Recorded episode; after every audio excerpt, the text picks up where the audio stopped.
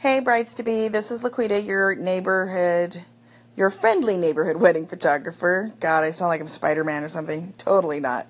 But how cool would that be? Anyway, um, so I just wanted to stop in and tell you a little tip, and it's a little one, um, about not getting a fake tan, spray tan, tan in a bottle, or um, natural old school tanning in the sun uh, two weeks before your scheduled engagement session or wedding.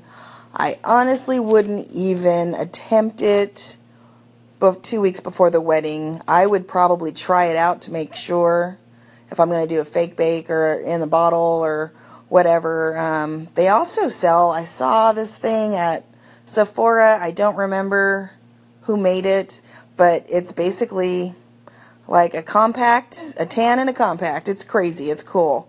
But anyway, um, so just so you're aware, don't go out in the sun and get burnt. Don't plan on going anywhere where you will have um, any kind of damage to your skin.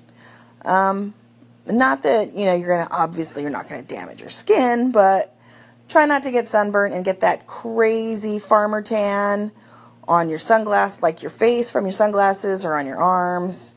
If you are, especially on your face, um, try to just wear a big floppy hat. Ask your man if, if he works outside, ask him to please wear a hat.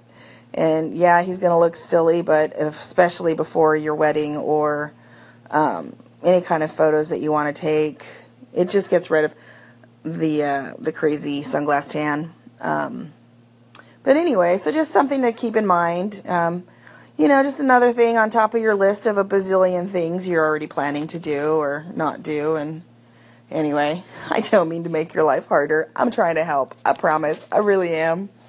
Anyway, so I hope everyone has a great weekend. Spend time with your loved ones or just veg out like I'm going to try to do tonight, more than likely. Um, but anyway, have a great weekend and have an awesome wedding. Thanks for stopping in to listen.